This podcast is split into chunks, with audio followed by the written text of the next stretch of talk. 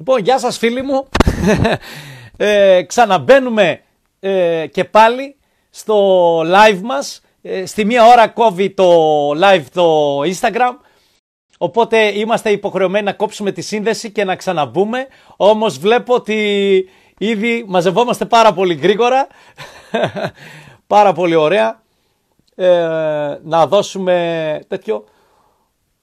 Ε, έχουμε κοντά μας τον Στέφανο τον Ξενάκη, για όσους μπαίνουν τώρα για πρώτη φορά, ε, ο συγγραφέας των ε, βιβλίων «Το δώρο» και «Κάπτεν». Ήδη μιλάμε μία ώρα για... Λοιπόν, ε, θα τον έχουμε και πάλι κοντά μας. Ωραία. Έλα, Να, έλεγα, λοιπόν, έλεγα λοιπόν, ναι. ένα από τα βασικά θέματα είναι ότι δεν έχουμε καλή σχέση με τον εαυτό μας. Και αυτή ναι. τη στιγμή το πρόβλημα με τον εγκλισμό οτιδήποτε δεν είναι ότι πρέπει να είμαστε με το κόμμα ή με τα παιδιά μας όλη την ημέρα και πραγματικά μέχρι τώρα πήγαινε ο καθένας στη δουλειά του και ησυχάζαμε. Το πρόβλημα και το καλό και η πρόκληση είναι ότι αυτή τη στιγμή έχω να κάνω την αναπάντεχη συνάντηση, την, την αναπόφευκτη συνάντηση με τον εαυτό μου. Και επειδή με τον εαυτό μας συνήθως δεν έχουμε καλές σχέσεις, από εκεί πέρα πηγάζουν πάρα πολλά κακά ή δυσάρεστα. Οπότε τα παιδιά καλούνται να βρούνε τα καλά πράγματα στον εαυτό τους. Γιατί είναι πολύ άδικο να ζεις, δεν θέλω να πω, είναι, το άδικο είναι πολύ λίγο, είναι πολύ άσχημο, είναι πάρα πολύ πονετικό το να ζεις με έναν άνθρωπο που πραγματικά δεν ενδιαφέρεσαι εσύ για τον εαυτό σου και ο εαυτός σου για σένα. Οπότε τα παιδιά μέσα από το πρόγραμμα αυτό και όλα αυτά τα πράγματα που κάνουμε ενθαρρύνονται για να βρουν κάθε μέρα πολύ καλά πράγματα για τον εαυτό τους, γιατί εμάς η προηγούμενη γενιά Μας έμαθε ότι το να λέω και καλά πράγματα για μένα είναι και κάτι κακό, κομπάζω, είναι αλαζονία, είναι ένα Ναι, ναι, ναι, ναι. Δεν ναι. υπάρχει τίποτα καλύτερο από το να τα έχεις καλά με τον εαυτό σου. Οπότε όλα αυτά τα πράγματα τα έχουμε ξεκινήσει εκατοντάδες σχολεία, πραγματικά εκατοντάδες σχολεία. Και τώρα στο Facebook, αύριο ή μεθαύριο, επειδή κάναμε την πρώτη ημερίδα για το ναι μπορώ στο public συντάγματος το Δεκέμβριο και μίλησαν τρεις εξαιρετικές εκπαιδευτικοί οι οποίοι εφαρμόζουν αυτά τα πράγματα και το έχουν προχωρήσει πάρα πολύ θα ανεβάσω ένα βιντεάκι για το πώς ακριβώς το κάνουμε αυτό το πράγμα. Υπέροχα, υπέροχα. Μπράβο, Στέφανε. Και ξέρεις ότι και κάποιοι άνθρωποι που έχουμε μαζευτεί, κοιτάμε να το ενισχύσουμε αυτό. Γενικότερα να γίνουν πράγματα και μέσα στα σχολεία. Γιατί για μένα από τη, απ την παιδεία ξεκινάνε όλα. Νομίζω όλοι το αντιλαμβανόμαστε αυτό και είναι άλλο η μόρφωση και άλλο η παιδεία. Τα σχολεία μας βοηθήσαν να αναπτυχθούμε νοητικά. Δυστυχώς όμως, στο κομμάτι το συναισθηματικό, οι περισσότεροι άνθρωποι είμαστε ανάπηροι συναισθηματικά. Δεν αναπτύσσουμε καθόλου το κομμάτι της συναισθηματικής νοημοσύνης. Γι' αυτό και βλέπουμε ανθρώπους οι οποίοι γίνονται 30, 40, 50 χρόνια επιστήμονες με πτυχία, μεταπτυχιακά κτλ. Και οι συμπεριφορές τους είναι απαράδεκτες. Απαράδεκτες. Δημήτρη, δεν υπάρχει ορότερο πράγμα από το κομμάτι αγαπώ συνδέομαι. Δηλαδή είναι πραγματικά συγκλονιστικό. Δηλαδή όλα τα λεφτά του κόσμου δεν μπορούν να αγοράσουν το συνέστημα της σύνδεσης.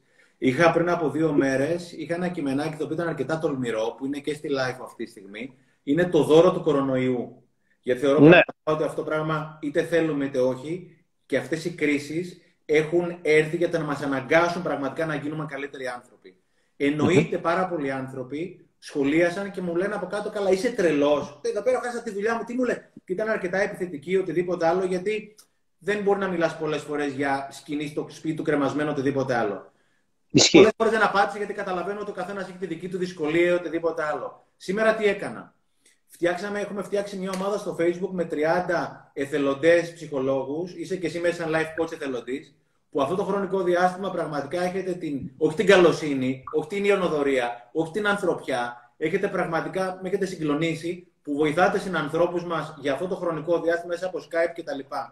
Οπότε έστειλα τρία-τέσσερα μηνύματα σε κάποιες κοπέλες που ήταν πάρα πολύ επιθετικές και μου λέγανε ότι δεν μπορεί να κοιμηθώ το βράδυ, το ένα το άλλο κτλ. Και λέω ρε, εσύ καταλαβαίνω πολύ καλά και με συγχωρείς για αυτό το πράγμα, αν σε ενόχλησε οτιδήποτε άλλο. Επειδή περνάς δυσκολία και επειδή έχουμε φτιάξει αυτήν την ομάδα των ψυχολόγων, θέλεις να σου στείλω τη λίστα για να έρθεις σε επαφή, για να δούμε μήπως μπορούμε να βοηθήσουμε ένα τον άλλον. Το συνέστημα από εκεί πέρα που ήταν θυμός και από τη δική μου την πλευρά και από την άλλη πλευρά ήταν ότι δεν το σκέφτηκα ποτέ. Σε ευχαριστώ πραγματικά για αυτό το πράγμα που έκανες. Και λέω κι εγώ, δεν έχω καλύτερο δώρο από αυτό το πράγμα. Από το να μπορώ μέσω ημών, γιατί εσείς κάνετε τη δουλειά, να βοηθήσω κάποιον άνθρωπο μου, αντί να πλακώνω μου ουσιαστικά μαζί του. Και ξέρεις, όλο αυτό το mindset εάν δεις το πράγμα από τελείως διαφορετικό τρόπο, αλλάζει τελείως τον τρόπο που νιώθεις. Και δεν υπάρχει ορότερο πράγμα από το να νιώθεις αγάπη και σύνδεση και να λες πώς μπορώ να σε βοηθήσω, πώς μπορεί να με βοηθήσεις. Διάβαζα μια ιστορία που είναι πραγματική. Είναι κάποια στιγμή, δεν θυμάμαι σε ποιο βιβλίο, είναι ένας μπαμπάς και τρία παιδιά που φεύγουν από ένα νοσοκομείο. Και στο νοσοκομείο αυτό, πριν από μία ώρα, έχει πεθάνει η μάνα των παιδιών από καρκίνο. Μπαίνουν στο μετρό κάπου στην Αμερική και πηγαίνουν σπίτι τους, καταλαβαίνεις σε τι κατάσταση. Οπότε είναι ο μπαμπάς και τα τρία παιδιά. Τα τρία παιδιά τσακώνονται πάρα πολύ μεταξύ τους, δεν μπορεί ο άνθρωπος να συγκρατήσει τίποτα, φωνάζουν, κλαίνε κτλ. Κάποια στιγμή ένας συνεπιβάτης γυρίζει και του λέει: Σε παρακαλώ πάρα πολύ, μπορείς να μαζέψεις τα παιδιά γιατί με ενοχλούν, μας ενοχλούν εδώ πέρα στο βαγόν του τρένου.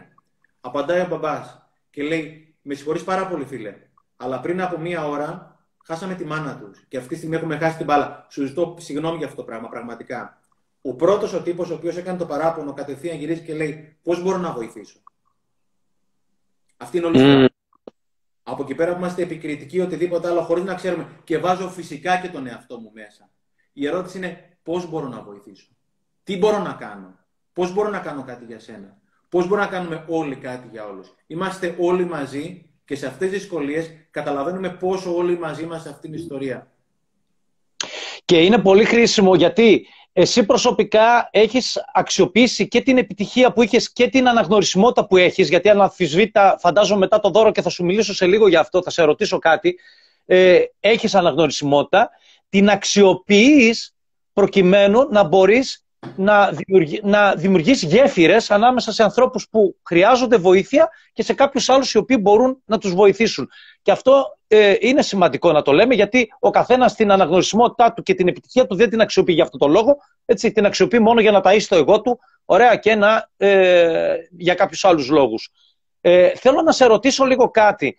Πόσο άλλαξε η ζωή σου μετά το δώρο, μετά το βιβλίο σου; Ε, μου δόθηκε η ευκαιρία, Δημήτρη, να πάω να κάνω πολλές ομιλίες και να γνωρίσω πάρα πολλούς συνανθρώπους μου σε όλες τις γωνιές Ελλάδος, που πραγματικά δεν θα είχα τη δυνατότητα αυτή να το κάνω, εάν το βιβλίο δεν είχε πάει τόσο καλά. Οπότε μου δόθηκε η δυνατότητα να συνδεθώ με πάρα πολλούς συνανθρώπους, από την Κρήτη μέχρι τη Χίο, από τον Εύρο μέχρι την Κέρκυρα, να ταξιδέψω στην Ελλάδα και να γνωρίσω συγκλονιστικούς συνανθρώπους, οι οποίοι όταν τους βοηθάς βοηθιέσαι και επίσης να μαζέψω και πάρα πολλές ιστορίες από αυτούς τους ανθρώπους γιατί κάθε φορά που πάω κάπου και μιλάω και δίνω κάποιες ομιλίες γύρω από ιστορίες συνανθρώπων μας, αντίστοιχα μαζεύω και ιστορίες συνανθρώπων μας και βλέπω ναι. πραγματικά ότι οι μεγάλοι ήρωες είναι αυτοί που ζουν ανάμεσά μας, δεν είναι στο Hollywood.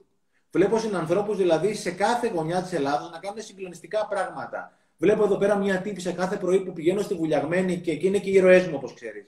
Βλέπω μια τύπησα εδώ πέρα στη βουλιαγμένη κάθε πρωί πηγαίνω και τρέχω, η οποία είναι με ένα πάρα πολύ ε, παλιό αυτοκίνητο, με πολύ ταπεινή περιβολή, έρχεται κάθε πρωί και ταγίζει τα αδέσποτα που είναι εδώ πέρα κάτω στο λαιμό. Είναι γυναίκα η οποία ρισκάρει κάθε μέρα, πατώντας το νούμερο 4, φαντάζομαι, ότι αν τη βρει κάποιος αστυνομικός, μπορεί και να αμφισβητήσει κατά πόσον τελικά τα αδέσποτα ζώα είναι αυτά τα οποία είναι η αιτιολογία για να στείλει νούμερο 4. Αυτή η γυναίκα λοιπόν ρισκάρει 150 ευρώ που δεν έχει για να βοηθήσει αυτά τα δέσποτα τα ζωάκια. Είδα μια κοπέλα και τη γνώρισα γιατί μιλήσα μέσα από το Facebook, δεν θυμάμαι το μικρό της, στον Άγιο Δημήτριο, που είχε διοργανώσει μια εξαιρετική πρωτοβουλία, όπου συγκέντρωσε όλους τους όσου πιο πολλούς ανθρώπους από τον Άγιο Δημήτριο, κάνει ένα group στο Facebook για να πηγαίνουν να βοηθάνε και να ψωνίζουν ψώνια σε μεγάλους ανθρώπους οι οποίοι δεν μπορούν να βγουν από το σπίτι. Όλα αυτά τα πράγματα, επειδή όπως ξέρεις, κάνω ρεπορτάζ καλών ιστοριών, τριγυρίζω, βλέπω τα πράγματα τα οποία συμβαίνουν τριγύρω μου και πραγματικά συγκλονίζομαι και όσο μπορώ από δική μου την πλευρά, παίρνω ιστορίες και ξαναλέω καινούριες ιστορίες. Οπότε το βιβλίο και η αναγνωρισιμότητα και η επιτυχία του βιβλίου μου έδωσε τη δυνατότητα να κάνω πάρα πολλές ομιλίες και να βρεθώ κοντά στους ανθρώπους. Και αν κάτι αυτή τη στιγμή μου λείπει, είναι να είμαι κοντά στους ανθρώπου μου και να μπορώ να μιλάω για αυτές τις ιστορίες. Το κάνουμε μέσα από εδώ πέρα live, αλλά θα μου λείψουν πραγματικά οι αγκαλιές και τα αγγίγματα. Οι αγκαλιέ, ναι, όντως. Έχεις δίκιο και εμένα μου λείπει πολύ ε, αυτή η επαφή, το άγγιγμα. Ε, θέλω να σε ρωτήσω λίγο, τι περίμενες αυτή την επιτυχία, ρε Στέφανε; Δηλαδή, ε, το οραματίστηκες, το είχε περάσει από το μυαλό σου, περίμενες να είναι τόσο μεγάλη; Γιατί μιλάμε τώρα, πόσα, πόσα έχει φτάσει το δώρο, θα μιλήσουμε μετά για το Κάπτεν. 95 κάπου εκεί πέρα έχει πάει το δώρο. 95 δηλαδή, εντάξει, ενώ θα ξεπεράσει σύντομα και τις 100.000. Είναι ένα ασύλληπτο νούμερο για ε, ένα τέτοιου είδους βιβλίου. Γιατί μιλάμε για ένα βιβλίο, έτσι, δεν είναι τώρα ένα μυθιστόρημα ή ένα λογοτεχνικό ή ένα δεν ξέρω κάτι άλλο. Εντάξει, μιλάμε για ένα βιβλίο που εντάσσεται στην κατηγορία των βιβλίων αυτοβελτίωσης. Ναι, Σωστά; Ναι, ε, ναι. Όπω το λες, απλώς θέλω να ξανατονίσω κάτι, γιατί ξέρω ότι δουλεύεις και εσύ για αυτό το πράγμα, Δημήτρη. Το μήνυμα της κοπέλας που μου έστειλε ότι εγώ, επειδή διάβασα τον Κάπτεν, έλυσα θέματα, μάλλον έβαλα στην άκρη, δεν τα έλυσα θέματα ετών. Πήρα τηλέφωνο τον πατέρα μου να δω τι κάνει. Πήγα και τον αγκάλιασα, τον φίλησα και περάσαμε μία ώρα μαζί και σου στέλνω το μήνυμα για να σε ευχαριστήσω γιατί αν δεν είχα διαβάσει το βιβλίο σου δεν το είχα κάνει αυτό το μήνυμα από μόνο του, γιατί από αυτά ζούμε, δεν υποτιμώ και τις πωλήσεις οτιδήποτε άλλο, αλλά αυτό το μήνυμα ήταν σαν να πουλήσει ένα εκατομμύριο βιβλία. Θα ερχόμουν στο Captain, ήθελα λίγο πρώτα να μιλήσω για το πρώτο. το δώρο έχω μηνύματα, δηλαδή αυτού του είδους ναι. τα μηνύματα, ότι ευχαριστώ πάρα πολύ γιατί μέσα από το βιβλίο αυτό άρχισα να περπατάω, να τρέχω, αγαπάω τον εαυτό μου, οτιδήποτε. Αυτά τα μηνύματα παίρνω είναι όλα τα λεφτα mm-hmm. Δεν, έχουν, mm-hmm. δηλαδή, δεν έχουν αντίκρισμα. Το άλλο είναι ωραίο, είναι πολύ, πολύ, είναι αναγνωρισμό, είναι και στο τέλος κάποια λεφτά, οτιδήποτε άλλο. Αλλά αυτά τα λεφτά είναι OK, είναι λεφτά. Αλλά το άλλο δεν έχει αντίκρισμα, δεν αποτιμάται, δεν μπορεί να βάλεις μια τιμή δίπλα. Ούτε ένα εκατομμύριο, ούτε ένα δισεκατομμύριο, οτιδήποτε άλλο. Όταν ο άλλος, και ξέρω ότι παίρνεις και εσύ πολλά τέτοια μηνύματα, σου στείλει ένα τέτοιο μήνυμα ότι μου άλλα, με βοήθησε να αλλάξει τη ζωή μου ή να το πάρω διαφορετικά, φιλαράκι. I rest my case δηλαδή. Στο, στο Captain έριξα πολύ κλάμα, φίλε, γιατί και εγώ είχα μεγάλο θέμα με τον πατέρα μου και μ' άγγιξε, πολύ. Ε, και φυσικά δουλεύοντας πάνω σε αυτό το θέμα που είχα με το θυμό μου και μέσα από τη συγχώρεση κατάφερα και εγώ να ανοίξω τα φτερά μου και να πετάξω. Λοιπόν, και μ' άγγιξε πάρα πολύ. Είναι τώρα στην Αθήνα το βιβλίο βέβαια, γιατί είμαι στη Θεσσαλονίκη τώρα. Είναι μισά βιβλία στην Αθήνα, μισά στη Θεσσαλονίκη. Δεν περίμενα και εγώ όλο αυτό και το, πράγμα να γίνει. Επειδή ναι. ανέφερε το θέμα των γονιών, να μπω λίγο σφίνα σε αυτό το οποίο λες. Ναι, ναι, να μιλήσουμε γι' αυτό. Το θέμα των γονιών είναι πάρα πολύ σημαντικό. Και ειδικά όταν κάνουμε παιδιά, το focus και το φως πηγαίνει στα παιδιά και ξεχνάμε τους γονείς μας. Ξεχνάμε, σε εισαγωγικά το λέω, δεν ξεχνάμε. Απλώς φεύγει το focus και το φως από τα, από, λόγω των παιδιών από τους γονείς. Και αν δεν υπήρχαν οι γονείς μας, δεν θα υπήρχαν πραγματικά και εμείς.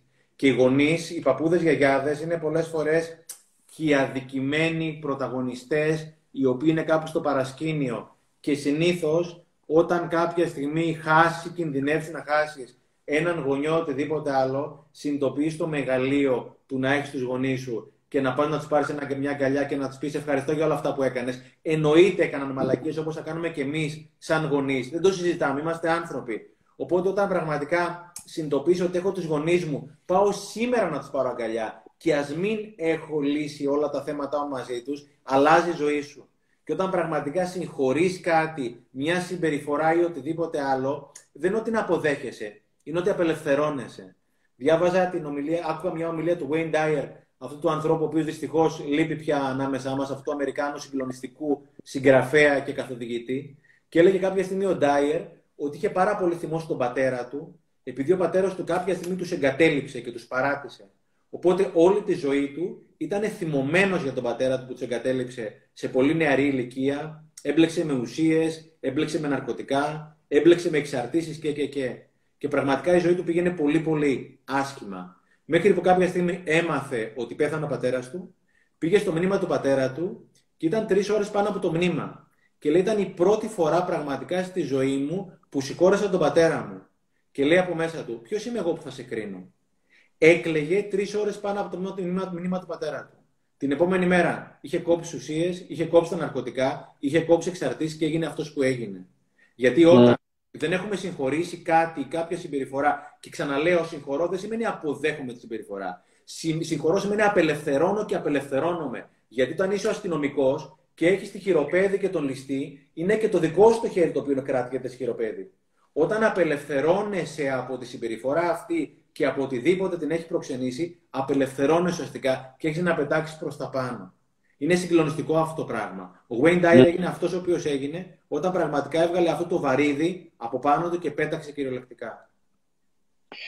Υπάρχει μια έτσι συνήθεια η μία γενιά να κατηγορεί την προηγούμενη έτσι, για όσα της συμβαίνει και να λιδωρεί την επόμενη και συνήθως να τους λέει τεμπέληδες κτλ. Αυτό το βλέπεις ότι ε, επαναλαμβάνεται το μοτίβο, έτσι. Ακόμα και σήμερα, ας πούμε, βλέπουμε ότι μιλάμε για τα νέα παιδιά που είναι μέσα στο Instagram, μέσα, στο, συγγνώμη, μέσα στα social ε, πάρα πολύ, ότι τους λένε τεμπέληδες. Ε, ποια είναι η άποψή σου γενικότερα, έτσι, γιατί για τους νέους ανθρώπους θα ήθελα να μιλήσεις; Ε, ξέρεις, όλα αυτά προέρχονται από εμάς, δηλαδή εγώ ο οποίος κρίνω, είναι αυτός ο οποίος βλέπω αυτό και κρίνω η κρίση αφορά εμένα και όχι τον άλλον.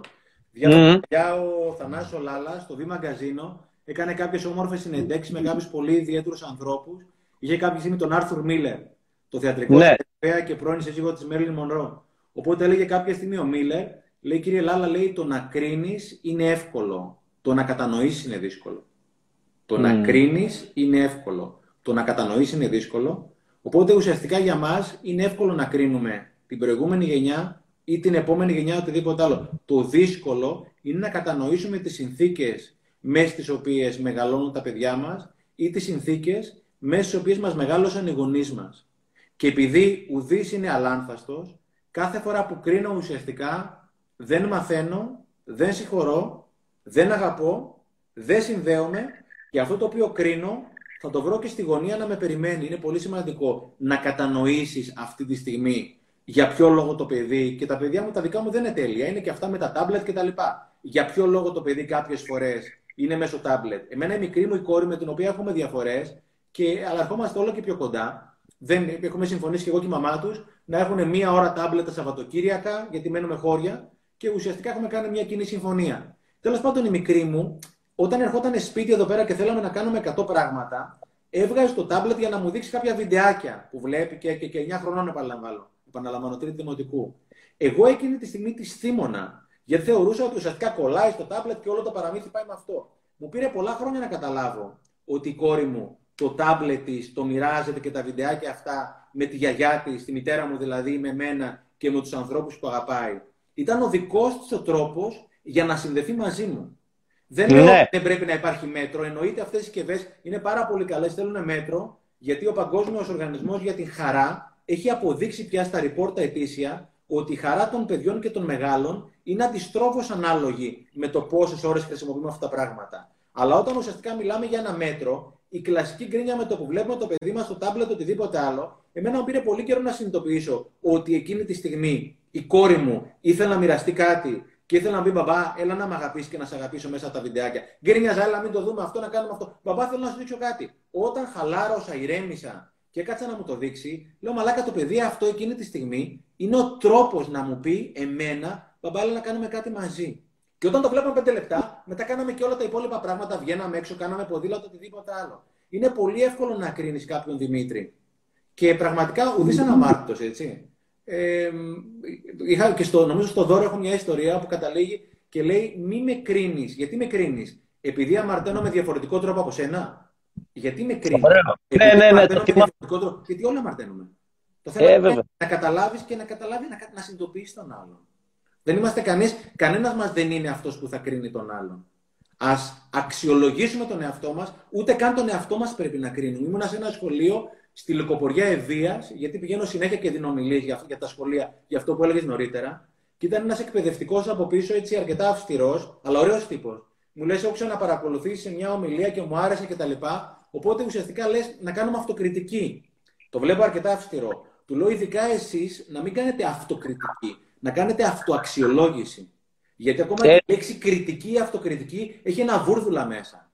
Άλλο σημαίνει αξιολογώ τον εαυτό μου, άλλο κρίνω. Και οι λέξεις έχουν τεράστια δύναμη. Οπότε πριν βιαστούμε να κρίνουμε τα παιδιά μας, ας κάτσουμε μαζί τους να μοιραστούμε τις κακές τους συνήθειες, να μας πούνε αυτά τα πράγματα που θέλουν και να κάτσουμε επιτέλους να τα ακούσουμε χωρίς να τα κρίνουμε, να νιώσουμε αυτό το πράγμα που νιώθουν.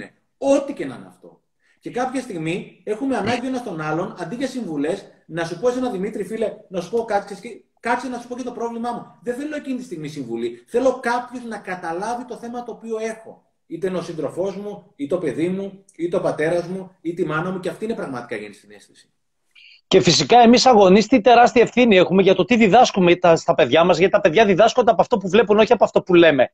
Γιατί τις περισσότερες φορές αυτά που λέμε με αυτά που κάνουμε είναι αντιφατικά.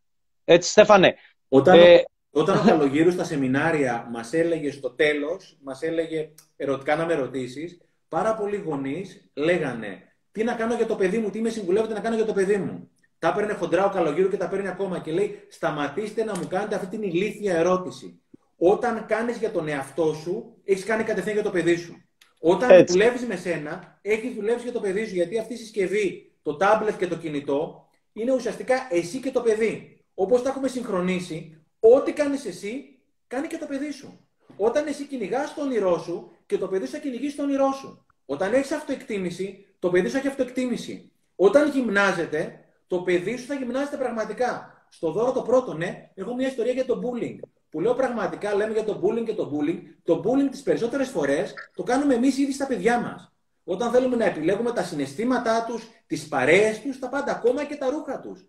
Δηλαδή, επειδή τα μικρά πάντα κρυώνουν λιγότερο από εμάς, σπέβδουμε όταν έχει λίγο κρύο. Δεν σου λέω να πάμε με το t-shirt στα χιόνια. Αλλά όταν κλείνω, ουσιαστικά δίνονται πιο ελαφριά, το παιδί έχει πολύ πιο πολύ ενέργεια μέσα του. Εκείνη τη στιγμή, φιλαράκι, δεν κρυώνει το παιδί. Άρα το παιδί ουσιαστικά είναι να, να μάθει να επιλέγει από νωρίς για να μπορεί να σταθεί στα πόδια του. Γιατί όταν είμαστε εμείς και του λέμε, φάει αυτό, κάνε εκείνο, δείξε το άλλο, το οποίο θα πάει 15-16 χρονών, θα έρθει η ώρα να διαλέξει για την κόμενά του, για το επάγγελμά του και πραγματικά θα είναι έρμεο. Άρα πρέπει να αφήσουμε τα παιδιά μας να φάνε τα μούτρα τους επιλογές τους, όπως πρέπει να επιτρέψουμε και στον εαυτό μας να φάει τα μούτρα του για να δοκιμάσει και να μην είμαστε στο safety zone ή οτιδήποτε άλλο και να πούμε εδώ πέρα, άλλα τα υπόλοιπα είναι για τους άλλους. Φιλαράκι, πρέπει έχουμε έρθει και να φάμε τα μούτρα μας εδώ πέρα. Να πέσουμε, να σηκωθούμε, να αποτύχουμε, να πετύχουμε και πραγματικά κάπου το είχα διαβάσει. Λέει γιατί να ψάχνεις για ήρωες εκεί πέρα έξω, όταν μπορεί να είσαι ο ήρωας της δικής σου ζωής.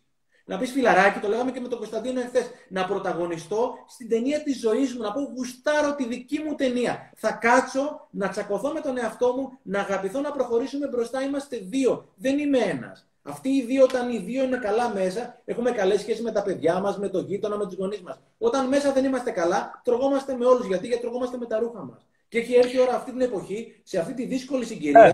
να κάνουμε τη συνάντηση με τον εαυτό μας επιτέλους αυτή την πάσα τώρα που μου κάνεις να μιλήσουμε λίγο για το πώς, ε, πώς θα βιωθούν οι σχέσεις τώρα, το, πώς θα, τι θα συμβεί με όλο αυτό το κομμάτι της επικοινωνίας πλέον που ε, κάποιοι θεωρούν ότι έχουν εγκλωβιστεί, οι άντρες είχαν συνηθίσει να είναι έξω και να κουκουλώνουν και αυτοί τα, τα θέματα που, είχα, που έχουν με τον εαυτό τους με χίλια δυο, είτε με την εργασιομανία, είτε με άλλου είδους ε, συνήθειες κτλ. Έτσι ή πολλές φορές και οι γυναίκες και αυτές οι οποίες ε, δεν έχουν κάνει δουλειά με τον εαυτό τους τώρα έχουν εγκλωβιστεί και υπάρχει μια ε, ε, δεν ξέρω αν έχεις υπόψη σου, έχουν ανέβει πάρα πολύ τα ποσοστά ενδοοικογενειακής βίας. Πάρα πολύ. εγώ επειδή μιλάω και με αρκετούς ψυχολόγους και τα λοιπά, μου έχουν πει ότι έχουν ανέβει αυτά τα ποσοστά. τι, τι βλέπεις εσύ τώρα σε όλο αυτό, δηλαδή γιατί να σου πω τα τελευταία χρόνια βλέπω μια τάση στην αυτοβελτίωση, αλλά η τάση είναι δυσανάλογη. Δηλαδή υπάρχει μια μεγάλη τάση από τις γυναίκες που ψάχνουν να λύσουν τα θέματα τους. Είναι αυτές που πηγαίνουν και στους ψυχολόγους και τώρα πάνε και στους coaches και πάνε και σε εναλλακτικές ε, προσεγγίσεις και, και, και, και. Και βλέπεις ότι ο άντρας είτε τα κοροϊδεύει αυτά, εντάξει, ε, είτε δεν έχει άρνηση να, να ζητήσει βοήθεια.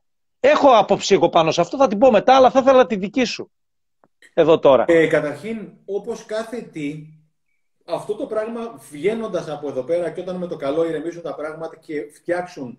Εγώ θεωρώ ότι την επόμενη μέρα αρκετά πράγματα θα είναι διαφορετικά στη ζωή μας μόνιμα, όπως έγινε και με την 11η Σεπτεμβρίου του 2001. Κάποια πράγματα δεν θα επανέλθουν ποτέ. Αλλά ας πούμε ότι κάποια πράγματα που θα επανέλθουν στην κανονικότητα θα μας βρουν όλους διαφορετικά.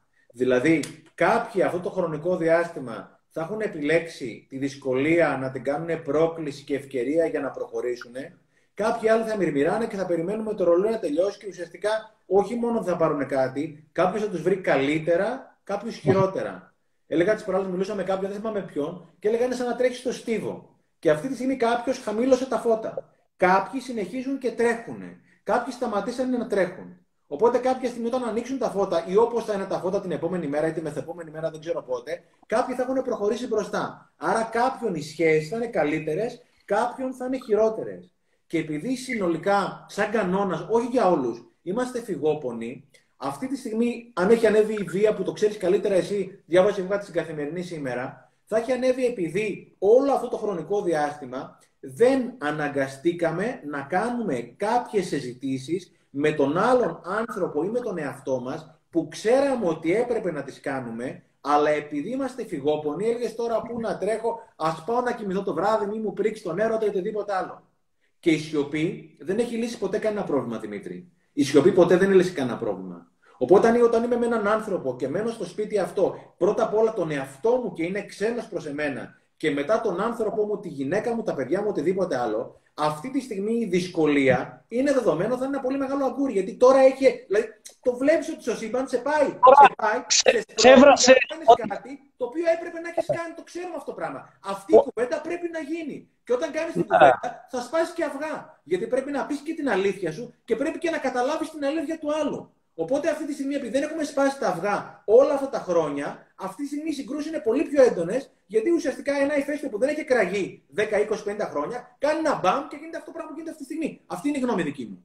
Όλο το κουκούλωμα λοιπόν που γινόταν αυτά τα χρόνια, έτσι, που αποφεύγαμε να λύσουμε θέματα, να επικοινωνήσουμε, ε, ε, τώρα είμαστε υποχρεωμένοι να, να δούμε κατάφατσα ε, ότι πλέον δεν γίνεται, δεν πάει άλλο. Θα πρέπει, ε, θα πρέπει να ψαχτούμε όλοι μας. Εντάξει. Και βλέπω, βλέπω τα τελευταία χρόνια η ψαλίδα μεγαλώνει όμως φίλε.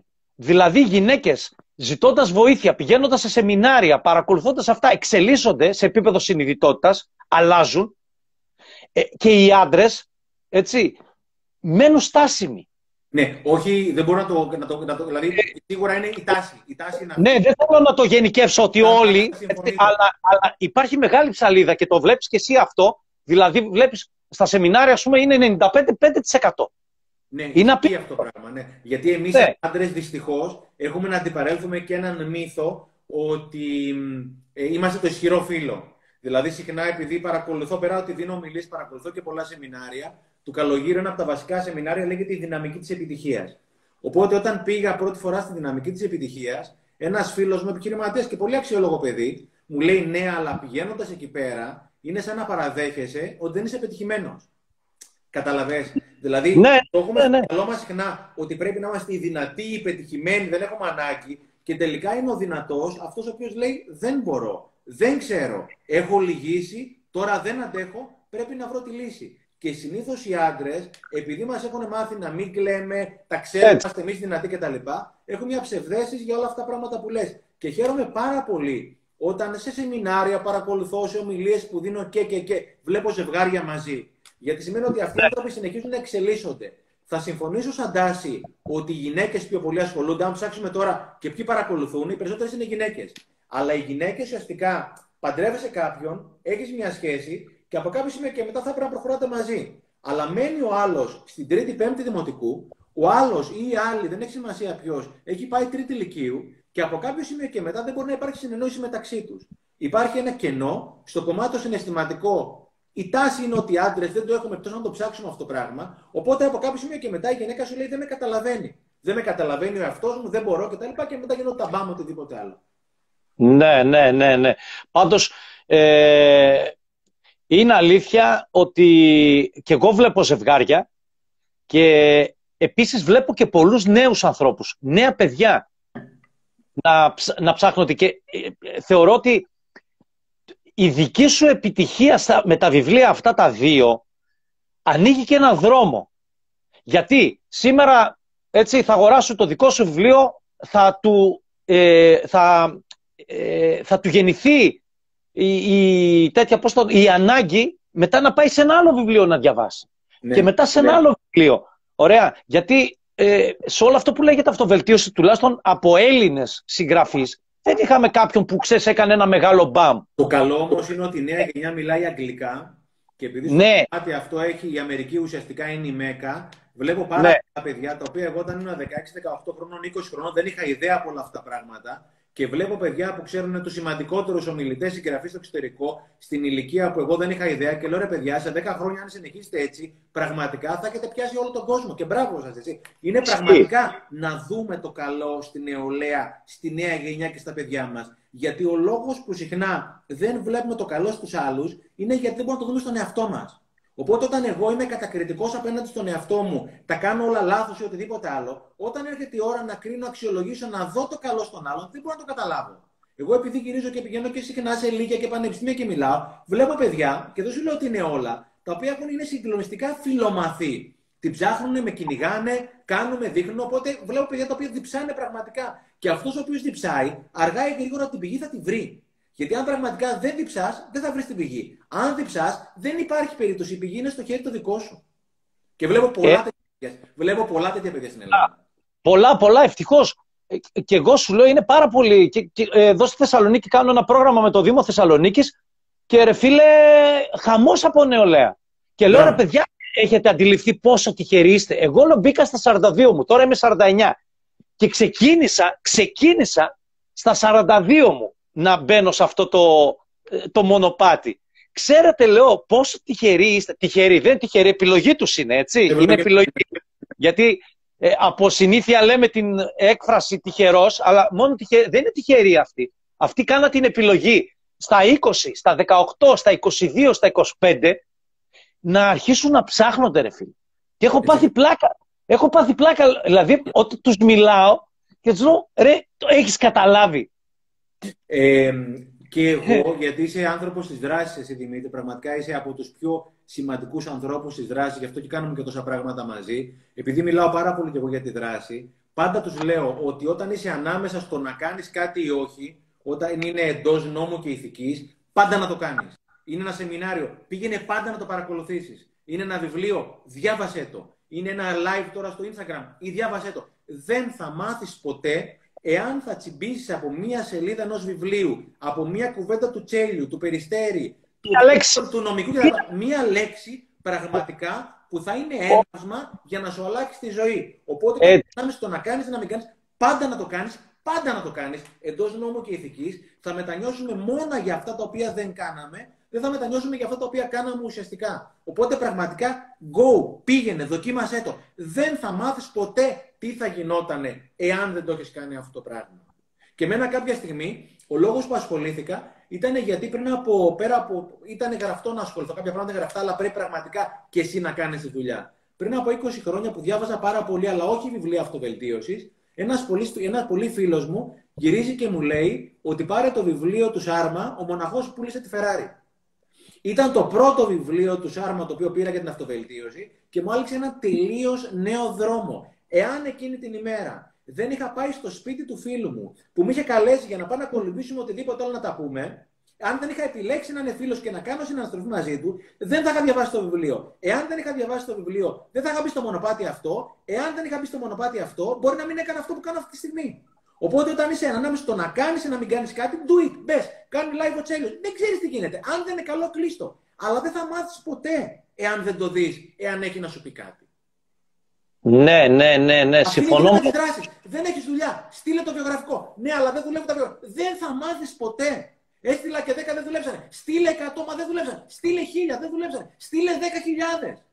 Πάρε τηλέφωνο. Πες, παιδιά, κάνω αυτό το πράγμα. Δεν υπάρχει περίπτωση. Στα σεμινάρια του Αντώνη, του Καλογύρου, είναι ένα παιδί. Έχω συναντήσει ένα παιδί, ο Δημήτρης, δεν έχει σημασία το επώνυμό του, ο οποίο μπορεί και να μας βλέπει αυτή τη στιγμή. Είναι ένα παιδί που κάθε φορά που τον βλέπω, ρε παιδί μου, το παιδί τρίζει. Όταν λέμε τρίζει, το παιδί λες και είναι από την Εκάλη ή από το, από το Καβούρι, οτιδήποτε άλλο. Λες και έχει μεγαλώσει μέχρι, στη κλειδί. Είναι πραγματικά στην τρίχα. Τέλος πάντων, θεωρώ το παιδί αυτό πραγματικά τα έχει βρει από τους γονείς. Πραγματικά ένα παιδί το οποίο είναι από αριστοκρατική οικογένεια, οτιδήποτε άλλο. Τρέχω με έναν άλλο φίλο, ο οποίος μου λέει την ιστορία γιατί είναι συνεργάτης του. Οπότε μου λέει αυτός ο φίλος για τον Δημήτρη, μου λέει: Ξέρεις ο Δημήτρης τώρα αυτό που κάνει γιατί το κάνει; Λέω: Τι κάνει; Μου λέει: Πηγαίνει κάπου και παρακολουθεί κάποια σεμινάρια και επειδή δεν έχει χρήματα να παρακολουθήσει, έχει δηλώσει εθελοντής σε αυτόν ο οποίος κάνει τα σεμινάρια να πηγαίνει να βοηθάει για τα σεμινάρια για να εξασφαλίζει δωρεάν τη θέση του. Το παιδί που εγώ μέχρι τώρα νόμεζα ότι είναι μεγαλωμένο από μια σπιταρόνα στην Εκάλη, ο οποίος είναι άλλο να έχεις λεφτά, είναι άλλο να είσαι πλούσιος. Είναι άλλο έχω λεφτά, είναι άλλο είμαι πλούσιος. Το να έχω λεφτά δεν είναι πάντα επιλογή. Το να είμαι πλούσιος είναι πάντα επιλογή. Ο Δημήτρης είναι ένα παιδί που είναι πλούσιο, δεν έχει πραγματικά τα 100 ευρώ για να πάει να δώσει σεμινάριο και ο τύπος βρήκε τον τρόπο να πάει να βοηθήσει τους διοργανωτές να προσφέρει αυτό το πράγμα. Είναι κάθε εβδομάδα παρακολουθεί σεμινάριο. Πάω όποιον θέλει στοίχημα ότι ο Δημήτρης σε ένα χρόνο από σήμερα θα είναι στην κορυφή. Γιατί δεν έχει λεφτά, αλλά φτωχός δεν είναι αυτός που δεν έχει λεφτά. Φτωχός είναι αυτός που δεν έχει ιδέες. Φτωχός δεν είναι αυτός που δεν έχει λεφτά. Φτωχό είναι αυτό που δεν έχει ιδέες. Και πάντα υπάρχει μια ιδέα, ακόμα και να μην έχω φράγκο, να πάω να βοηθήσω κάποιον, να μπω στο σύστημα, να μπω στο δίκτυό του, να ωφεληθώ και μετά να αρχίσω να γράφω εδώ πέρα και να πω Μάγκα μου, χθες δεν είχα να φάω. Σήμερα έχω 50 ευρώ. Πολύ μεγάλη επιτυχία. Άρα κάνω και βήμα, βήμα, βήμα, βήμα, βήμα, βήμα. Ψάχνω κάθε φορά το καλύτερο δυνατό συνέστημα που θα με πάει από το μείον 100 στο μείον 99. Αντί να ψάχνω για το χειρότερο, βλέποντας δελτία ειδήσεων ή κάνοντας παρέα με ανθρώπους που είναι μέσα στο πρόβλημα και δεν είναι κακοί άνθρωποι. Απλώς έχουν θέμα στο λογισμικό. Δεν έχουν κάνει update, upgrade στο λογισμικό. Κάνω παρέα με τους Δημήτρες, τους Τσέλους, τους Περιστέρδε, τους νομικούς, όλους τους φίλους, οποιοδήποτε είναι και βρίσκω πάντα τον τρόπο να κάνω αυτό το οποίο θέλω, ακόμα και αν δεν έχω φράγκο. Έλεγε κάποια στιγμή ο Wayne Dyer ότι αν έχεις λίγα λεφτά, πες ότι έχεις ρε παιδί μου 20-30 δολάρια όλα και όλα. Κάντα μονοδόλαρα προκειμένου να νιώθεις ότι έχεις πολλά λεφτά να τα βάζεις στην κολότσεπη, να είναι γεμάτη κολότσεπη. Είναι πολύ σημαντικό το συνέστημα. Ναι, το ναι, ναι, ναι. ότι έχω και να νιώθω ότι μπορώ. Και αν ο Δημήτρης ή οτιδήποτε άλλο μπορεί, μπορούμε όλοι μας. Ή αν ο Χάρης ο Ασλανίδη, με τον οποίο ξέρεις πολύ καλά την ιστορία του Χάρη, είναι ένα παιδί που έχει αλλάξει τον κόσμο κουρώντα μόνο δύο αντίχειρες. Δηλαδή μπορούμε να τα κάνουμε όλα. Απλώς να φύγουμε από το παλιό λογισμικό της γκρίνιας στο νέο λογισμικό της δράσης. Θα πέσω και θα σηκωθώ. Θα πέσω και θα σηκωθώ. Και κάποια στιγμή θα είχα μια δικαιοδία όπως τώρα. Αλλά εκείνη τη στιγμή εγώ είμαι δυνατός και γυρίζω το βράδυ και λέω: Έκανα το καλύτερο που μπορούσα σήμερα. Αυτό το συνέστημα είναι ανεκτήμητο, Δημήτρη. Δεν αγοράζεται για όλα τα λεφτά του κόσμου. Ισχύει, ισχύει. Ισχύει αυτό που λες. Μεγάλη κουβέντα είπες. Ναι. Άρα ουσιαστικά τη δύναμη την αντλώ από τρίτους ανθρώπους, τους τσέλιους, τους ξενάκιδες και τα λοιπά, τους καλογύρου δεν ξέρω τι, και από κάποιο σημείο και μετά μαθαίνω να αντλώ τη δύναμη από το τεράστιο απόθεμα που μου έχει δώσει ο καλός Θεούλης. Από την πίστη, από τα πράγματα, από την ελπίδα και από τη δράση, συνεχή δράση. Νομίζουν πολλοί άνθρωποι ότι αυτό που κάνουμε εμείς και εσύ και εγώ είναι θετική οπτική. Όχι, δεν είναι θετική οπτική εστιάζω στο καλό. Αλλά αν δεν δράσω, θα ματαιωθώ. Είναι χίλιες φορές καλύτερα να θεωρώ ότι είμαι στα έγκατα της γης, δεν θα ματαιωθώ, παρά να πω ότι όλα είναι καλά και να μην κάνω τίποτα. Εάν δεν βγω στη δράση, θα ματαιωθώ. Η δράση είναι σημαντικότερη αξία. Ε, είναι και πολύ έτσι. Πώς να το πω, πολύ απλοποιημένο αυτό το σκέψου θετικά, σκέψου και θετικά. Υπήρξε μια μεγάλη τάση ή κάποιοι ε, γράφουν, τους είπα μια μέρα, είχα ανεβάσει ένα post, λέω παιδιά, με τα quotes κανένας δεν έγινε καλύτερος ανεβάζοντας απλά γνωμικά και αμπελοφιλοσοφίες, ωραία, κανένας δεν έγινε καλύτερος. Η εφαρμογή αυτών σε κάνει καλύτερο. Τι να το κάνω εγώ να μου ανεβάζεις και να μου λες ιστορίες για γρήγου και εσύ στη ζωή σου να μην εφαρμόζεις τίποτα από όλα αυτά και απλά να το παίζεις... Ναι. Στην αρχή θέλει πάρα πολύ αντίσταση. Έχω μια φίλη, η Ελένη, μπορεί να παρακολουθεί τώρα, δεν έχει σημασία τίποτα παραπάνω. Καθηγήτρια έκανε ιδιαίτερα και είναι ένας άνθρωπος ο οποίος πάρα, πάρα πολύ αξιόλογο παιδί, πάρα πολύ καλή στη δουλειά της. Κάποια στιγμή είχε γίνει μια παρανόηση και μια κυρία που έκανε τα, που έκανε τα ιδιαίτερα στα παιδιά της, η Ελένη, νόμισε ότι η τιμή για τα δύο παιδιά είναι όποια είναι η τιμή και για το ένα παιδί. Οπότε η Ελένη, που είναι εξαιρετικό παιδί, μιλάω συχνά με την Ελένη, δεν τολμούσε κάποια στιγμή να της πει ότι κοίτα να δεις, η τιμή δεν είναι 20 ευρώ για τα δύο, αν κάνουν δύο είναι 30, οτιδήποτε άλλο. Και ήταν ένα συνέστημα το οποίο την έτρωγε, γιατί πραγματικά δεν υπάρχει σημαντικό και ασήμαντο. Για την Ελένη ήταν πολύ σημαντικό αυτό. Δεν ήταν τα 10 ευρώ, μπορεί να ήταν και τα 10 ευρώ. Ήταν το συνέστημα. Λέω ρε εσύ Ελένη, κάντο, μίλα της. Και είναι όλα θέμα συνήθειας. Αν έχω μάθει να μιλάω, θα μιλάω. Αν έχω, δεν έχω μάθει να μιλάω, δεν θα μιλάω. Της πήρε κάποιους μήνες Ελένης, αλλά το έκανε.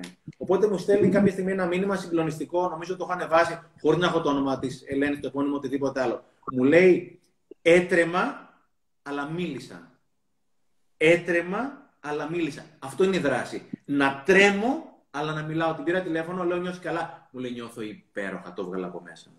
Οπότε η δράση δεν είναι νιώθω καλά και το κάνω. Στην αρχή πρέπει να πας κόντρα στον εαυτό σου για να κάνεις αυτό το οποίο ξέρεις ότι πρέπει να κάνεις.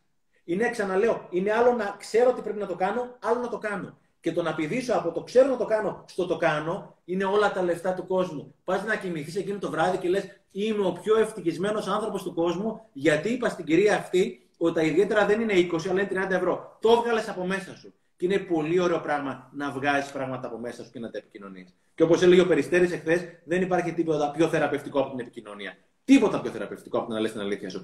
Ακόμα και αν τρέμεις, κάντο. Γιατί την επόμενη φορά θα το κάνεις και θα τρέμεις λιγότερο. Η τρίτη φορά ακόμα λιγότερο. Και κάποια στιγμή μετά από ένα χρόνο θα χαμογελάσει και θα λες: Πριν από ένα χρόνο έτρεμα για να το πω, αλλά τώρα το κάνω. Είναι η προπόνηση. Όταν προπονείσαι, μετά μπαίνεις στο γήπεδο και βάζεις γκολ.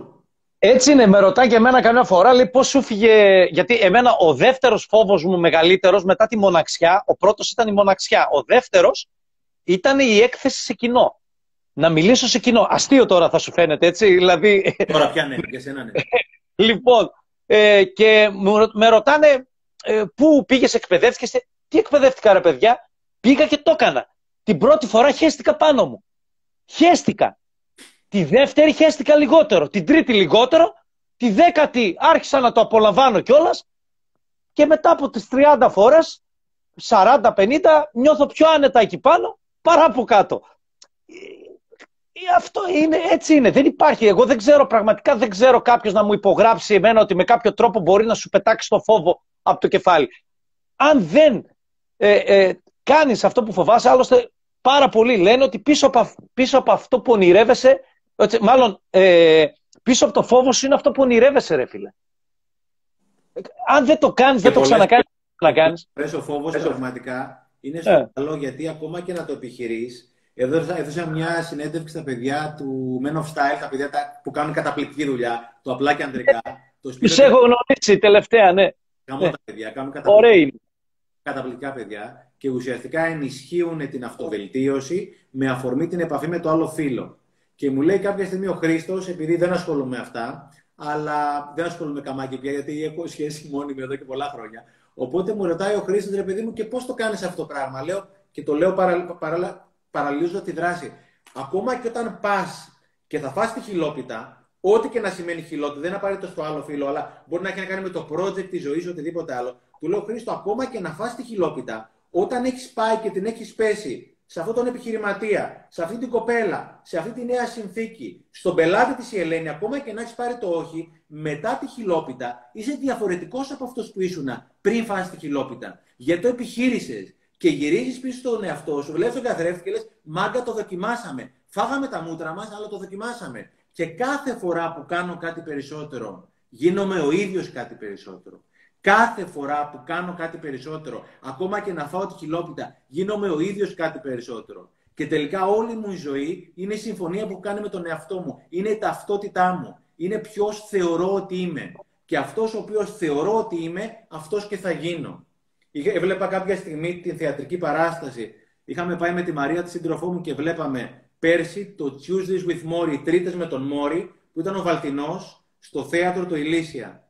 Που έδειχνε ουσιαστικά ήταν όλη η ιστορία γύρω από την ιστορία ενός πανεπιστημιακού καθηγητή και του μαθητή του, του φοιτητή του, όπου κάθε τρίτη βρίσκονταν, ο καθηγητής πέθαινε κάθε τρίτη και περισσότερο γιατί είχε προσβληθεί από καρκίνο, Οπότε τα τελευταία μαθήματα μεταξύ του καθηγητή και του μαθητή και του έδινε τα τελευταία πράγματα που μπορούσε να του πει. Και του έλεγε του μαθητή ο καθηγητής. Κάθε μέρα θα κάνεις μία ερώτηση, του λέει. Μόνο μία ερώτηση. Είμαι αυτός που θέλω να είμαι. Είμαι αυτός που θέλω να είμαι. Είναι ερώτηση της ζωής μου. Και κάθε φορά που θα μιλήσω με την κυρία να της πω δεν είναι 20 ευρώ, είναι 30 ευρώ. Κάθε φορά που θα την πέσω στην κοπέλα και θα φάω τη χιλόπιτα. Κάθε φορά που θα δοκιμάσω και θα πέσω. Κάθε φορά που θα βγω έξω το βράδυ να μην δω δελτία ειδήσεων και να περπατήσω. Κάθε φορά γίνομαι κάτι πιο κοντά σε αυτό το οποίο θα ήθελα να είμαι. Είσαι αυτός που θέλεις να είσαι; Αυτή είναι η ερώτηση. Είναι μαγικό αυτό το ότι τι θα γινόταν αν. Αυτό φίλε δεν το αντέχω. Δηλαδή να φτάσει η ώρα που θα έρθει η στιγμή να φύγω από αυτή τη ζωή και να κάτσω εγώ τώρα να σκεφτώ τι θα γινόταν αν. Δεν δε το αντέχω αυτό. Είναι, δηλαδή είναι θάνατος. Ωραία. Γι' αυτό και προτιμώ να κάνω κάτι. Και ας μην μου βγει, ας κάνω λάθος, ας αποτύχω, ας... Δηλαδή, χίλιες φορές δεν συγκρίνεται με το να μην το κάνω και να με φάει μέσα μου το, το μαράζι, τι θα γινόταν άρε φίλε. Αυτό δεν το αντέχω. δεν το αντέχω τίποτα. Όπως το είπες, συμφωνώ απολύτως, είναι αυτό που λες και είναι άλλο ζω και άλλο επιβιώνω. Έλεγε ο Ντάιερ κάποια στιγμή ότι κάποιοι άνθρωποι πεθαίνουν στα 20 και τους φτάνουν στα 80. Κάποιοι ναι. στα 20, θα βγουν στα 80 και κάποια στιγμή με τον Αζελανίδη και τους speakers και τα εξαιρετικά παιδιά και τον Αποστόλη και τον Κωνσταντίνο, κάναμε αυτή την ομιλία σε ένα πάνελ 50 ανθρώπων κτλ. που ήταν διαδικτυακά μέσω Zoom. Και φυσικά ο Αζελανίδης έκλεψε την παράσταση ως συνήθως. Οπότε κάποια στιγμή, στο τέλος, λέει ο Αζελανίδης, τώρα με αφορμή τον ιό, αν δεν πεθάνεις, θα ζήσει επιτέλους. Πρόσεξε. Αν τελικά δεν πεθάνεις, το, κάνω το rephrase ακριβώς όπως το είπες. Αν ναι. τελικά δεν πεθάνεις, θα ζήσεις επιτέλους. Είναι άλλο ε... είναι άλλο ζω. Οι περισσότεροι άνθρωποι, κάποιοι ζουν, κάποιοι απλώς έχουν αποδεχτεί τη ζωή. Και είναι κρίμα γιατί όλοι μπορούμε να ζήσουμε. Και όπως λέγαμε τον Κωνσταντίνο εχθές, εννοείται έρχεται και για μας στιγμές που μας παίρνει από κάτω, που αποδεχόμαστε κάποια πράγματα, αλλά είναι άλλο 7, 8, 9 στα 10 πραγματικά να βγαίνεις δυνατά και να φάμε τα μούτρα μας και να πεις ένα στα 10 είμαι και εγώ άνθρωπος και πραγματικά δεν μπορώ αυτή τη στιγμή. Αλλά ακόμα και δεν, αν δεν μπορώ, είναι πολύ σημαντικό να νιώσω ότι μπορώ και να βγω έξω να το κάνω αυτό το πράγμα. Ναι. Δεν το κάνω και. Ε, και. Ε, ε, όλα, ξεκινάνε, όλα ξεκινάνε, εγώ πιστεύω, από το, ε, φίλε, από την, αυτο, από την αυτοαποδοχή. Είναι πολύ μεγάλη αξία η αυτοαποδοχή. Στην ουσία κόβει τον οφάλιο λόρο της ανάγκης σου να σε αποδεκτούν οι άλλοι, να ε, εκτιμήσουν την αξία σου, να πάρεις αγάπη από τους άλλους. Ε, τον κόβεις αυτό τον οφάλιο λόρο, δηλαδή αυτονομήσε. Όπως είναι... είναι αυτό που λέει ο Μπουκάη, αυτό που λέει ο Μπουκάη αυτοεξάρτηση. Δεν είναι τέτοιο που ο Μπουκάη ναι. για την αυτοεξάρτηση. Ναι. κάτι, το τέλος μπορεί να μην έχει happy end, αλλά μέσα σου είναι το end. Βλέπαμε προχθές με τη μητέρα μου το, το κύκλο των χαμένων ποιητών ξανά. Με τον ah, Το έχουμε δει φορές, ναι. Αυτοί οι άνθρωποι που αλλάξαν τον κόσμο, στο τέλος ματαιώθηκαν απ' έξω. Δηλαδή στο τέλος τον διώξανε. Αλλά την ώρα που τον διώξανε τον προφέσορ τον Keating, την ώρα που τον διώχναν, τα παιδιά, κάποια παιδιά σηκωθήκαν και του είπαν Ο Captain, my Captain. Τον διώξανε. Αλλά ο άνθρωπος αυτός έβγε όρθιος και είναι πάρα πολύ σημαντικό. Και ο Σοκράτης, mm. στο τέλος, έπρεπε να πιει το κόνιο. Αλλά ουσιαστικά μέσα σου αυτή η πληρότητα δεν σε νοιάζει. Και το Χριστό το σταυρώσανε επειδή είναι πολύ επίκαιρο. Ο Χριστός το σταυρώσανε. Αλλά ένας άνθρωπος, όχι πραγματικά άνθρωπος, Θεός ή οτιδήποτε πιστεύει κάποιος, ένας άνθρωπος, μεγαλύτερος δάσκαλος που πέρασε ποτέ, ο οποίος πραγματικά ήταν, ε, μας έδειξε το δρόμο για χιλιετίες μπροστά. Τον Τζον Λένον το σκοτώσανε κάποια στιγμή. Αλλά ρε παιδί μου, είναι πολύ σημαντικότερο να ζήσεις 30-40 χρόνια όρθιος παρά να ζήσεις 90 χρόνια σκυφτός. Και είναι άλλο να ζήσεις 30 διαφορετικά χρόνια, 40 διαφορετικά χρόνια, άλλο 90 χρόνια το ίδιο έτος επί 90 φορές copy-paste. Μας έχουν φέρει για να ζήσουμε, όχι για να επιβιώσουμε εδώ πέρα. Και ο καθένας το έχει μέσα του αυτό το πράγμα. Και το μόνο πράγμα που έχουμε και αυτές οι συνθήκες ευνοούν είναι να το βγάλουμε και να ζήσουμε. Να πέσουμε, να φάμε τα μούτρα μας, να σηκωθούμε, να αγαπήσουμε, να μοιραστούμε και ξανά μία από τα ίδια. Και πάμε στο τελευταίο 13 λεπτό. 13 λεπτό γιατί εμείς μπορούμε να μιλάμε στις 5 ώρα το πρωί εδώ πέρα. ε, θα ήθελα να κλείσουμε έτσι με την παγίδα της σύγκρισης, ρε φίλε. Πόσο εγκληματικό είναι να το κάνεις αυτό στον εαυτό σου, να συγκρίνεις τον εαυτό σου με άλλους και να μην μπορείς τελικά να ψάξεις μέσα σου και να δεις τι γεννήθηκες να γίνεις, ρε φίλε, για να βοηθήσεις τον εαυτό σου να ανθίσει για αυτό που τελικά εσύ γεννήθηκες να γίνεις. Και όχι για να γίνεις Στέφανος Ξενάκης, ενώ κανονικά ήταν να γίνεις ο Δημήτρης ο Τσέλιος. Ε, είναι πάρα πάρα πολύ σημαντικό, ρε Δημήτρη, να γουστάρουμε να αποδεχτούμε τον εαυτό μας όπως είναι και όταν τον αγαπήσεις πραγματικά πας να τον εξελίξεις. Έλεγε ο Τζιμ Ρον πάντα, ο, η σύγκριση είναι ο κλέφτης της χαράς. Η σύγκριση είναι ο κλέφτης χαρά, της χαράς και θέλω προσοχή όλα αυτά εδώ πέρα και στα social, γιατί όλοι στο κομμάτι αυτό στα social βγάζουν τα χαμόγελά μας και τα λοιπά. Είχα πάει πριν από κάτι μήνες να κολυμπήσω στη θάλασσα και ήταν κάποιες κοπελίτσες που βγάζανε φωτογραφίες η μία την άλλη. Το χαμόγελο ήταν μέχρι εδώ πέρα, μέχρι να βγει φωτογραφία. Με το που έβγαινε η φωτογραφία ήταν και οι δύο πάνω βλοσιρέ κατηφί. Βγήκε καλή, δεν βγήκε. Ναι, αλλά αυτή η φωτογραφία, η χαμογελαστή, θα κάνει τον κύκλο και πραγματικά θα πούμε καλά, είμαι μόνο εγώ μαλάκας που δεν είμαι χαρούμενος. Όλοι πονάμε, όλοι πονάμε. Και χθες, την πολύ ωραία συνέντευξη με τον Κωνσταντίνο, το ωραιότερο πράγμα που μου είπε ο Κωνσταντίνος ήταν το εξής. Κλείνοντας κάπως έτσι. Είχαμε κανονίσει με τον Κωνσταντίνο μια μέρα πριν από δύο εβδομάδες να κάνουμε το live. Και τον παίρνω ένα τηλεφωνάκι και του λέω Κωνσταντίνε, σήμερα δεν είμαι στα καλά μου. Πραγματικά είμαι ζορισμένος, δεν έχω πολύ κέφι, δεν θα είμαι καλή παρέα, sorry, φίλε. Και στο τέλος έκρισε το live ο Κωνσταντίνος, λέγοντα μου αυτό. Με κέρδισε, μου λέει, όταν εκείνη την ημέρα μου είπες: Δεν είμαι στα καλά μου σήμερα. Έχω τις μαύρες μου, είμαι απεσιόδοξος, δεν θα είμαι καλή παρέα οτιδήποτε άλλο. Και αυτό είναι δικό μου, δικό μας. Και παίρνει πάρα πολύ δουλειά να καταλάβουμε ότι και το δεν μπορώ, στεναχωριέμαι, δεν αντέχω, τα έχω βρει σκούρα. Είναι δικό μου και να σου πω κάτι. Ο κόσμος έχει πιο πολύ ανάγκη από ειλικρίνεια παρά από βιτρίνα. Έτσι. Πολύ πιο πολύ ανάγκη από ειλικρίνεια παρά από βιτρίνα. Ούτε σούπερ ήρωε είμαστε ούτε οτιδήποτε άλλο. Απλώς έχουμε μάθει πέντε πράγματα και προσπαθούμε όσο μπορούμε να τα επικοινωνήσουμε. Πονάμε, συχνά δεν έχουμε κι εμείς λεφτά. Εγώ στερούμε τα παιδιά μου γιατί είμαι χωρισμένος και βλέπω τα παιδιά μου λίγες ώρες την εβδομάδα. Πονάω πάρα, πάρα πολύ που πάρα πολλοί έχουν τα παιδιά τους κάθε μέρα. Αλλά έχω κάτσει να το δουλέψω αυτό το πράγμα και ξέρω ότι και θα πονάω και αυτός ο πόνος είναι ο δικός μου σταυρός, ο οποίος θα με προχωρήσει μπροστά. Και έχω βρει τρόπους με τα παιδιά μου που έχουμε μια OK σχέση με τη μαμά του τέλος πάντων και μπορούμε όταν δεν είναι σπίτι μου, κάνουμε Skype και δουλεύουμε τη μεγάλη μου την κόρη, η οποία μπαίνει για πρώτη γυμνασίου φέτος. Βρίσκεις πάντα τον τρόπο. Αλλά είναι πολύ σημαντικό να πεις: Δεν θα είμαι πάντα high. Εννοείται κάποιες στιγμές. Θα είναι κάποιες στιγμές δύσκολες που δεν θα γουστάρεις. Όχι live να δεις, πιθανόν και τον εαυτό σου. Αλλά είναι πολύ σημαντικό με δουλειά με τον εαυτό μας αυτό να είναι μία στα 10, δύο στα 10 και να μην είναι 9 στα 10. Δεν πάμε να ξορκίσουμε τα αρνητικά συναισθήματα. Αλλά πάμε να ξορκίσουμε τις προποθέσει να έχει λιγότερα αγκαθάκια. Αλλά και αυτά που θα έχει τα αγαπάμε γιατί είναι δικά μας. Έτσι. Λοιπόν, και σε αυτό το σημείο, λίγο πριν μας κλείσει από μόνο του το, το Instagram, ε, θα πάμε προς το τέλος. Ε, Στέφανε, πραγματικά σε ευχαριστώ μέσα από την καρδιά μου. Ήταν μια ευκαιρία να, και εγώ να σε γνωρίσω καλύτερα, γιατί μην νομίζει ο κόσμος ότι γνωριζόμαστε και χρόνια. πότε γνωριστήκαμε, για να πούμε... Πριν από ένα ενάμιση χρόνο. Πριν από ένα ενάμιση χρόνο. μια ομιλία μαζί με τον νομικό και σου είπα κατευθείαν ναι, μου είπες και εσύ ναι, οπότε το κάναμε και γνωριστήκαμε. Είναι ναι. Ναι, πιο πριν ήμουνα στο Ζάπιο που είχαμε στο, την έκθεση βιβλίου. Ναι. Και έρχεσαι, έρχεσαι στο Ζάπιο και με τους άλλους εκεί, εγώ υπέγραφα εκεί πέρα το βιβλίο και τα λοιπά. Μου λες: Θέλω το βιβλίο. Υπογράφω, λέω: Ποιο ο Στέφανος. Και μου λες: «Ε, Ξέρεις, ναι, μου, ε, μάλλον δεν θυμάμαι, κάτι με ρώτησες και σου λέει: Είσαι, λέω, έχεις γράψει και εσύ, ναι, μου λες: Λέω, ποιος είσαι, μου λες, Στέφανος ο Ξενάκης. Και σου λέω: Ρε, τώρα λέω, μιλούσαμε για σένα με το Μιτσόπουλο. Το θυμάσαι; Σαν να είναι τώρα, Δημήτρη. Σαν να είναι τώρα. Ναι, και ο φίλος μας, ο κοινός, ο Δημήτρης ο νομικός, ο οποίος θα είναι μαζί μου την Τρίτη, έτσι όπως είμαστε εμείς από το Facebook, βέβαια. Λοιπόν, από το Facebook Live, ο Δημήτρης, ο, ο αγαπημένος μας, ο οποίος ε, πήρε μια πρωτοβουλία τότε. Κάναμε και οι τρεις μας ένα σεμινάριο κάτω στην Αθήνα. Ήμασταν έτοιμοι να το κάνουμε εδώ Θεσσαλονίκη ε, τώρα 9 του μήνα. Πότε ήταν, στον Μπισκότο. Θα το κάνουμε βέβαια. Υποσχόμαστε και Θεσσαλονίκης. Και γενικότερα. Δημήτρη, αυτά μένουν. Η αγάπη και η σύνδεση δεν μένει τίποτα άλλο. Όταν ναι. θα να την κάνουμε, το μόνο πράγμα που θα πάρουμε μαζί είναι ο τσέλιος στο φιλαράκι μου, ο νομικός στο φιλαράκι, αυτή η αγκαλιά. Και ας είναι και η Ιντερνετ η αγκαλιά, μόνο αυτό χωράει σε αποσκευή, δεν χωράει τίποτα άλλο.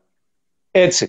Σε ευχαριστώ λοιπόν ε, μέσα από την καρδιά μου που μας, και εμένα και στους φίλους μας μας έδωσε την ευκαιρία να σε γνωρίσουμε καλύτερα, να γνωρίσουμε τον άνθρωπο πίσω από τον ε, συγγραφέα. Ε, εμείς θα τα πούμε λίγα συντόμως την Κυριακή. Λοιπόν, σε φιλό γλυκά, να είσαι καλά. Ε, σ' αγαπώ πολύ. Καλή δύναμη. Φιλιά πολλά. Ευχαριστώ πολύ. Καλό βράδυ. Γεια, γεια σου.